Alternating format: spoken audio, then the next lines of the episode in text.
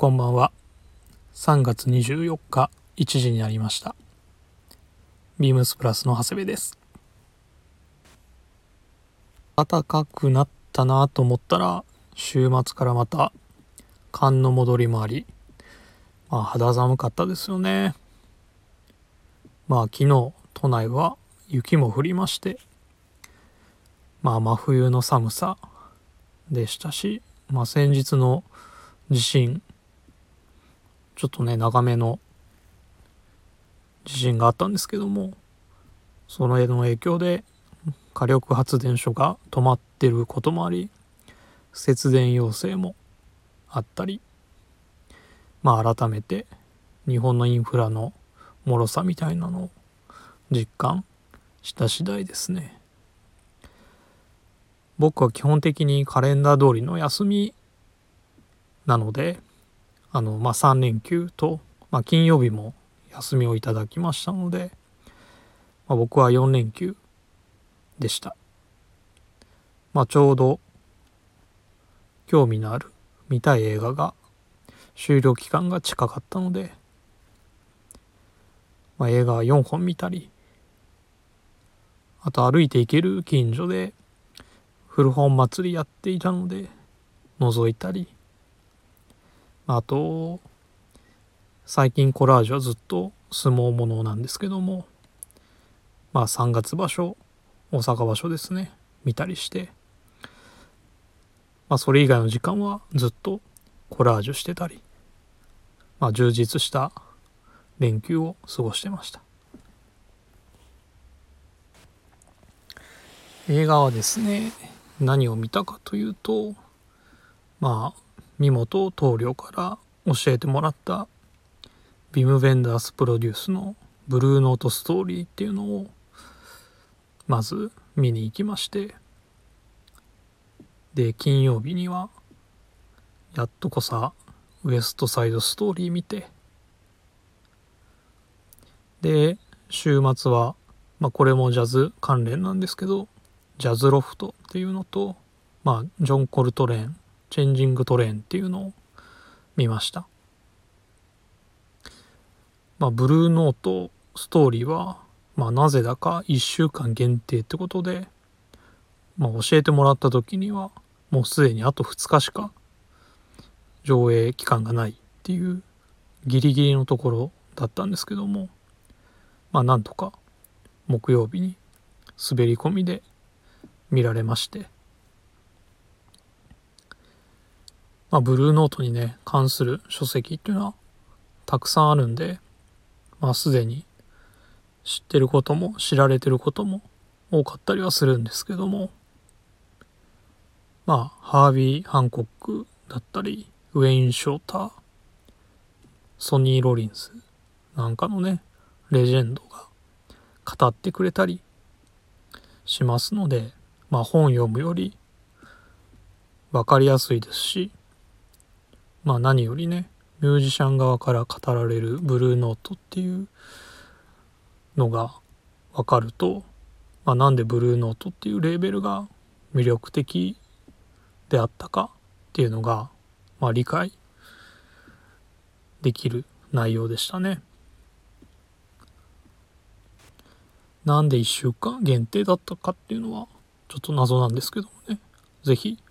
どこかで再上映してほしいなと思います。ジャズロフトはカメラマンのユージン・スミスえっ、ー、と、まあ、水俣であのジョニー・デップが演じたあのカメラマンですねジャーナリストカメラマンなんですけどもがあのニューヨークにロフトを借りていて、まあ、そこに集まるジャズメンとの交流だったりを、まあ、当時の証言や録音テープ、まあ、写真なので、まあ、追う話ですね。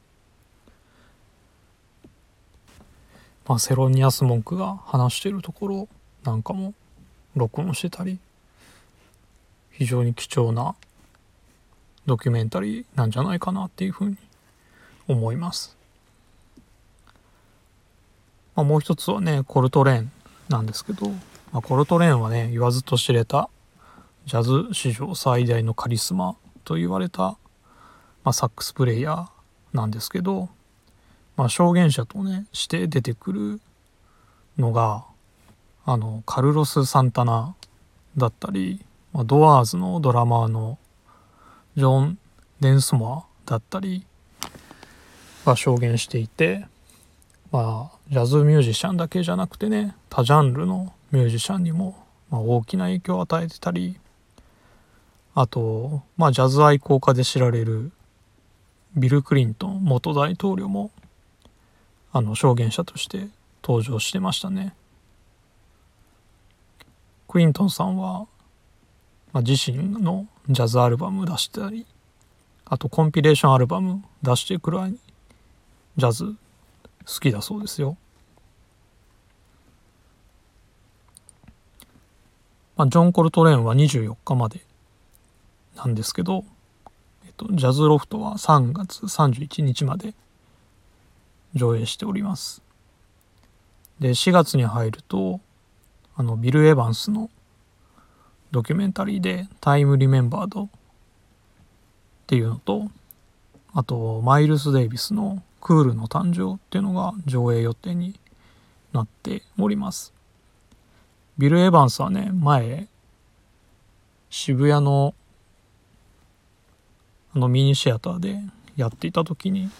僕はすでにもう見てるんですけども、まあ、これも是非見ていただきたい映画だなというふうに思います。ただ場所はモーク阿佐ヶ谷っていうまあ阿佐ヶ谷駅の北にあるミニシアターなんで場所限定なので大変申し訳ないんですが、まあ、行ける方は是非行ってほしいなと思います。ちなみにここ40席のミニシアターで、まあ、チケットのオンライン販売もなく先着順で整理番号順で入場して席を取る自由席システムなのであのご注意ください。早めに行った方がいい席は取れます。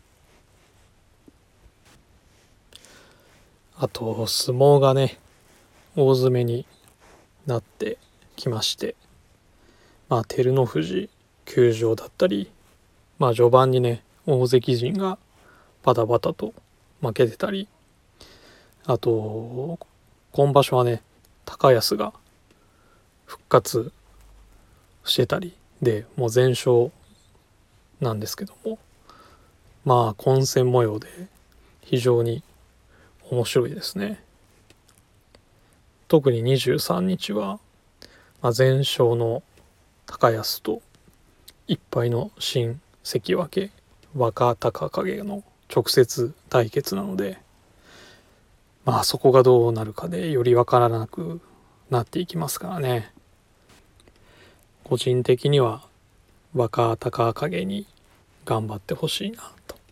思っております。この収録まだ取り組み前なのでちょっとね仕事終わってから取り組み楽しみにしているところです。まあ、あとね今選抜もあったり、まあ、25日からはプロ野球も開幕しますのでまあ我がドラゴンズ監督も立浪監督に代わりましてスタメンも昨年とはガラッと変わってきますので非常に楽しみにしています。まあこの話し始めると終わらないのでそろそろ始めたいと思います。長谷部慎之介の「オールナイトビームスプラス」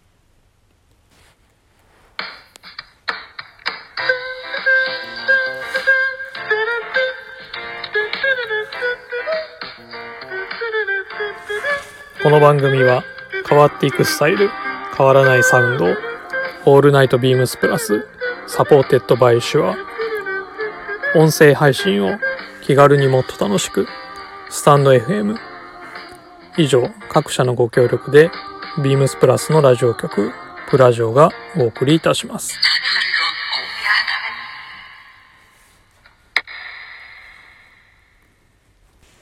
はいというわけでこの時間は長谷部がお送りいたします。では早速ウィークリーテーマに。今週のウィークリーテーマはビームスプラス春の選抜。春の甲子園が開幕したのが3月18日。選抜という言葉にかけまして皆様にはトップス部門パンツ部門小物部門の3部門で代表アイテムを選考いただきます。選考条件は3月18日以降に買ったものもしくは3月27日までに必ず買う予定のものです。皆様のご意見お待ちしております。えー、ということで、えー、早速ウィークリーテーマについてレターをいただいております。ラジオネーム娘にコーディネートをダメ出しされる親父さんからです。今週のウィークリーテーマ条件が厳しいですね。でも運よく買いました。トップス部門はケーブルラインニットカーディガン2色買いました。パンツ部門はキャプテンサンシャインのサイドシームレストラウザー。小物部門はエントリーなしです。これが条件に合っているものですとトップスにはイニシュマンのベスト買いたいですしパンツは2月に買ったケネスフィールドのパッチワークの良かったです。欲しいものが多くて困っています。娘にコーディネートをダメ出しされる親父さんいつもレターありがとうございます。ケーブルラインニットカーディガン。2色買いですね。まあルックのコーディネートもかっこよかったですからね。是非ちょっとこの先もねあのショーツなんかと合わせて着てほしいなと思いますね。まあダブルポイントキャンペーンもまだ今週いっぱいありますのであのそれ終えてからどしどしあのこの3部門皆様の教えていただければ幸いですさてじゃあ私の選抜なんですけどもまずはトップス部門からトップス部門はレミレリーフえー、バスクボーダー3クォーターシャツです。えー、お問い合わせ番号は3814-0070 3814-0070でございます。まあ先週サミュエルも紹介してましたがまあこの10日間の間に買うならこれかなと思っております。まだ買ってないんですけどね。まあ厳密に言えば、まあこれアメリカ服ではないですが、まあ揺るぎないベーシックアイテムの一つですし、ブレザーと合わせればフレンチアイビー的な着こなしもできますのでね。非常にいいアイテムだと思います。まあなのでビームスプラスのオリジナルの方のプロダクトにはあまりここ最近はね入ってこないんですけどもまあ色合い的にレミレリーフで作ったらいいのできそうだなということでネイビーの部分をインディゴを染めた糸を使ってまあライで加工をかけて柔らかくして数年着倒した雰囲気もあっていい仕上がりになってます。1枚でもまあ、先ほど話したブレザーのインナーにも非常におすすめでございます。あとねあのボーダーの他にインディゴのソリッドっていうのもあるんですけどもまあこれもいい雰囲気でまあ変身開花楽しめる。一枚じゃないかなっていうふうに思います。ちなみに僕はバスクシャツの下には T シャツを着る派です。白じゃなくてグレーとか着ますね。続いてパンツ部門パンツ部門はですねこれです。えー、ウェアハウスに別注した、えー、セコハンのピケですね。お問い合わせ番号が3821-0015 3821-0015です。まあこれも登場して数年経つんですけどもまあ春だけ入荷するセコハンの、まあ、ピケ素材ですねまあ冬はコーデュロイ春といえばピケというような感じでしょうかね。まあ、これもレングス29にしてますのでまあジャストレングスで、まあ、モカシンとかローファーとか履いてもらうのがすごくいいなというふうに思います。あのオンラインショップはホワイトって出てますけども結構あのくすんだオフホワイトなので、まあ、白のパンツが苦手って人もこのくらいのオフホワイトだったら、まあ、コーディネートもしやすいのであの取り入れやすいんじゃないかなっていうふうに思います。まあこれはね先ほど紹介したトップス部門のバスクシャツと、まあ、モカシンもしくはキャンバスのねデッキシューズなんかと合わせていただくと非常にいいんじゃないかなっていうふうに思います。で、えー、小物部門ですね。まあ、先日発売になりました。ベンラスタイプ1ですね。お問い合わせ番号が3848-0003 3848 0003-3848-0003でございます。まあ小物部門同じく18日に発売になったブリーフィングのリポーター13と迷いましたが、まあ、僕はベンラスのタイプ1を選抜しました、まあ、僕はロレックスとかそういうまあいわゆるブランド時計にはあんまり触手は動かない方なんですけど、まあ、時計をするならミリタリーウォッチですね。まあシンプルで可視性も良くてコーディネートも選ばないですしまあ何より久しぶりのね復刻で非常に嬉しい限りです。やっぱりブランド物ってマークやねロゴがいかにもって感じで主張しがちなんですけど、まあ、こういう道具としての時計を追求したミリタリーウォッチには、まあ、何も語らない時計っていうね言葉が非常に似合いますね。まあ、ここ最近時計はしてなかったんですけども、まあ、ベンラスも復活したことですし久しぶりに時計楽しもうかなっていうふうに思います。ということで、えー、長谷部の